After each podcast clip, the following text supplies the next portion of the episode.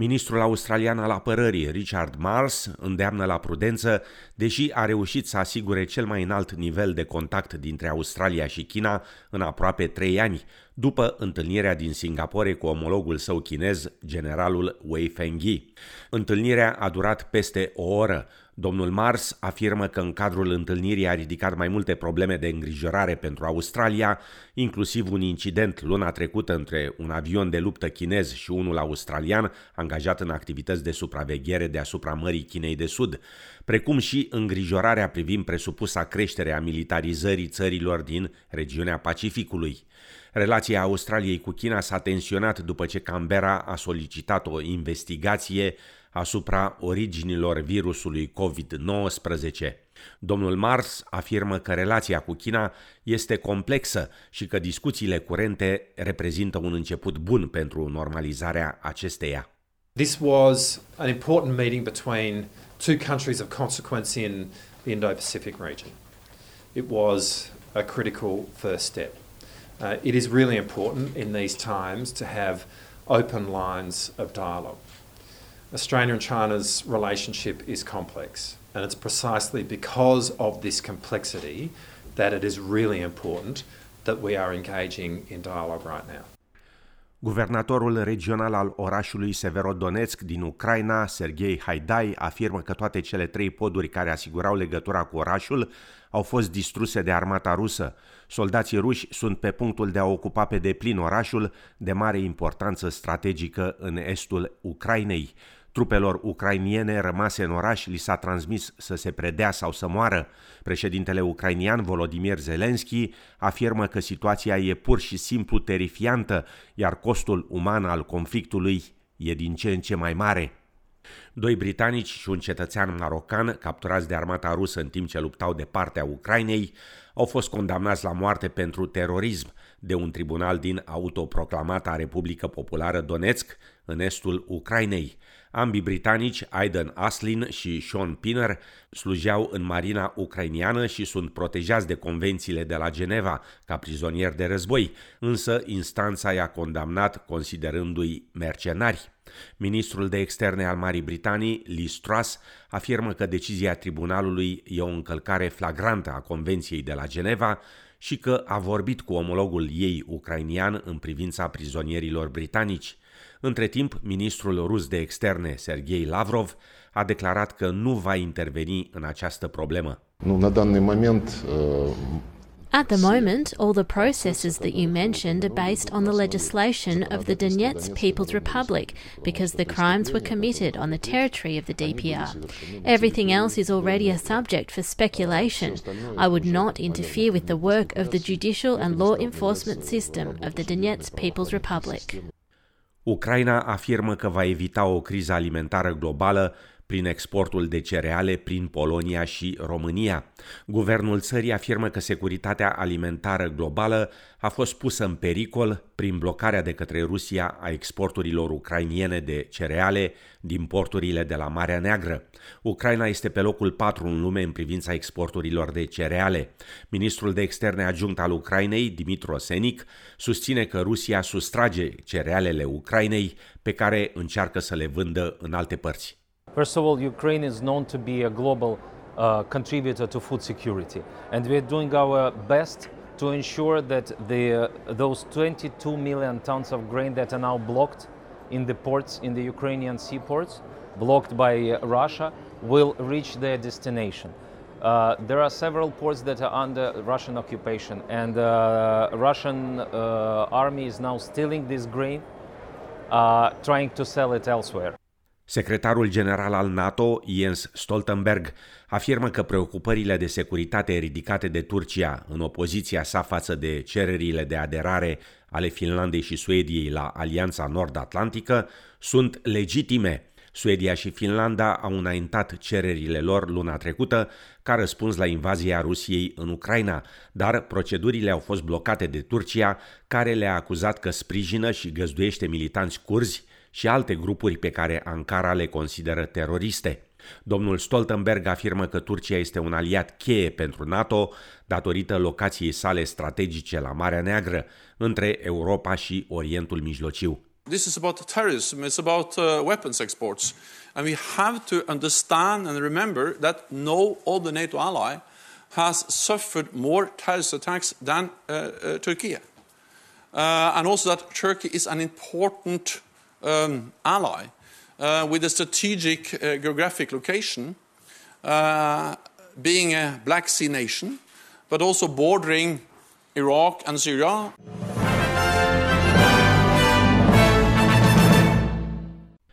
Australia a ajuns la o înțelegere financiară cu privire la contractul de construcție a submarinelor franceze, contract anulat brusc de guvernul anterior.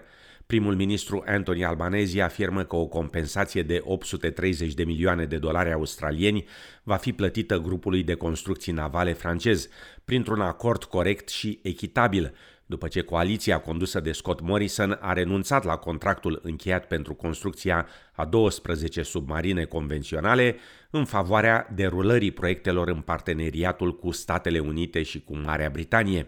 Cheltuielile totale ale programului anulat totalizează acum 3,4 miliarde de dolari.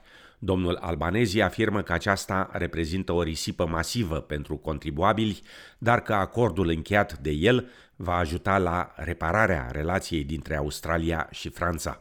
French is a key partner for Australia. We share those historical ties going back to the First World War. And we, sure, we share common interests in a stable Indo-Pacific region.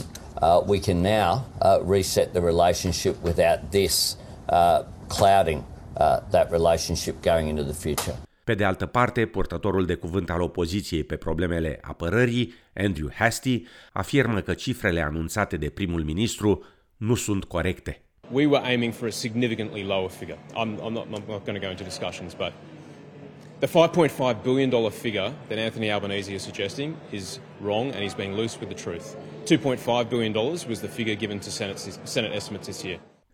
Experții afirmă că restul omenirii va urmări răspunsul Australiei, care înregistrează cea mai rea lună în privința infecțiilor cu virusul de gripă, pe lângă cele crescânde de COVID-19.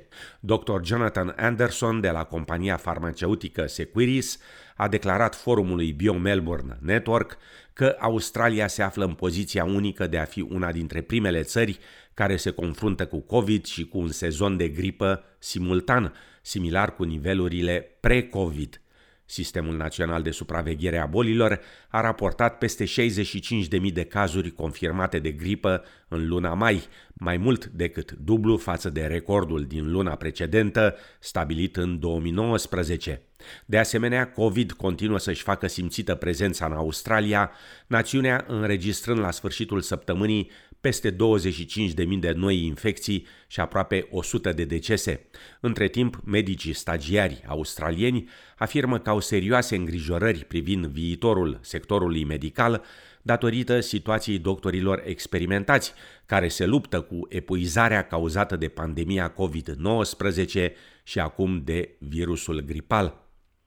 În România, președintele țării Claus Iohannis a declarat cu ocazia lansării forumului educației financiare că România s-a îndepărtat de obiectivul strategic de aderare la zona euro. Președintele Iohannis. Pandemia și criza economică aferentă ne-au prins nepregătiți în planul finanțelor publice, cu cel mai mare deficit din Uniune în 2019, parcurs care a favorizat apoi și creșterea rapidă a datoriei publice. Asemenea politici ne-au îndepărtat de obiective de țară strategice, precum aderarea la zona euro, iar în prezent fac și mai dificile ajustările necesare unei lupte eficiente împotriva inflației. Adâncirea în continuare a deficitelor de concurent, pierderile de competitivitate pe fondul crizei prețurilor la energie, intensificarea drastică a inflației în ultimele luni, pentru a menționa doar câteva evoluții, necesită politici responsabile și reforme care să ofere reziliență economiei și să modernizeze România.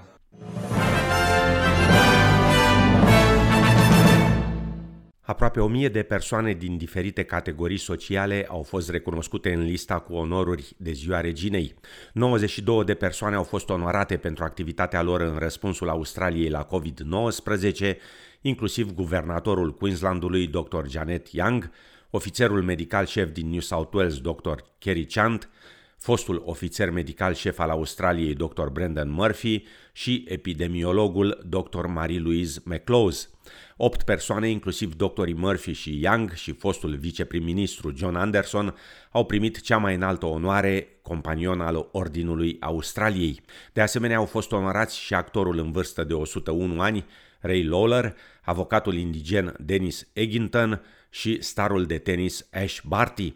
A fost onorat postum și starul de cricket Shane Warne pentru activitatea sa de caritate.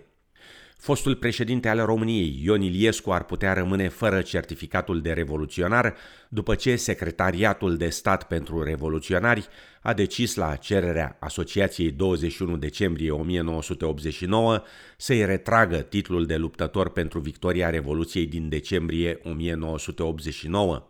Amănunte în relatarea Roxanei Zanfierescu de la TVR. Suntem, de fapt, la începutul unui proces prin care Ion Iliescu are șanse maxime să rămână fără acest, să spunem, titlu de uh, luptător uh, în Revoluția din 1989, uh, mai precis, luptător remarcat prin fapte deosebite. Totul a pornit de la modificarea legii recunoștinței față de eroi martiri și luptătorii anticomuniști din decembrie 1989. Ei bine, în noiembrie anul trecut, parlamentarii au modificat această lege, astfel încât acele persoane care au avut avut demnități, funcții de conducere în uh, structura uh, Partidului Comunist Român să nu poată beneficia de niciun fel de titlu care să intre sub incidența legii respective.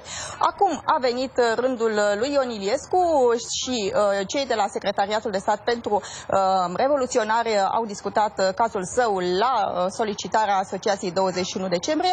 Ei bine, s-a constatat că, într-adevăr, Ion Iliescu nu poate să beneficieze de aceste titluri ca urmare a demnităților, funcții funcțiilor de conducere pe care le-a deținut de-a lungul anilor în regimul comunist. A fost prin anul 1956, începând de atunci secretar general al Comitetului Central al Uniunii Tineretului Comunist, a fost și secretar uh, al uh, Comitetului Central al Partidului Comunist Român, uh, ministru pentru probleme de tineret, președinte al Consiliului Județean Timiș.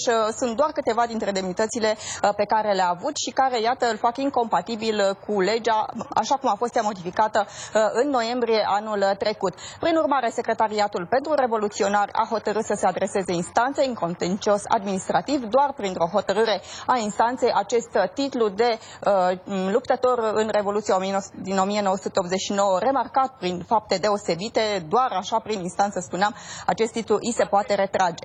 Ion Iliescu nu a mai fost văzut în public de câțiva ani buni, are acum 92 de ani și vă reamintesc, în dosarul Revoluției, el a fost trimis în judecată pentru infracțiuni acțiuni contra umanității. Încheiem cu o știre din fotbal, unde echipa națională a Australiei de socăruz s-a calificat pentru a cincea oară la Cupa Mondială din Qatar de anul acesta, după ce a câștigat dramatic la penaltiuri în această dimineață într-un meci de baraj disputat la Doha cu naționala din Peru, cu scorul de 5 la 4. La finalul meciului scorul fusese 0 la 0. La turneul final din noiembrie, Australia va juca în grupa D cu Franța, Danemarca și Tunisia.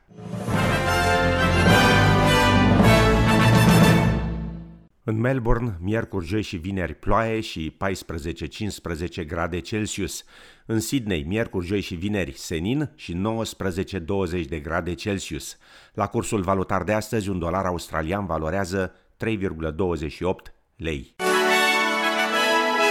Thank you.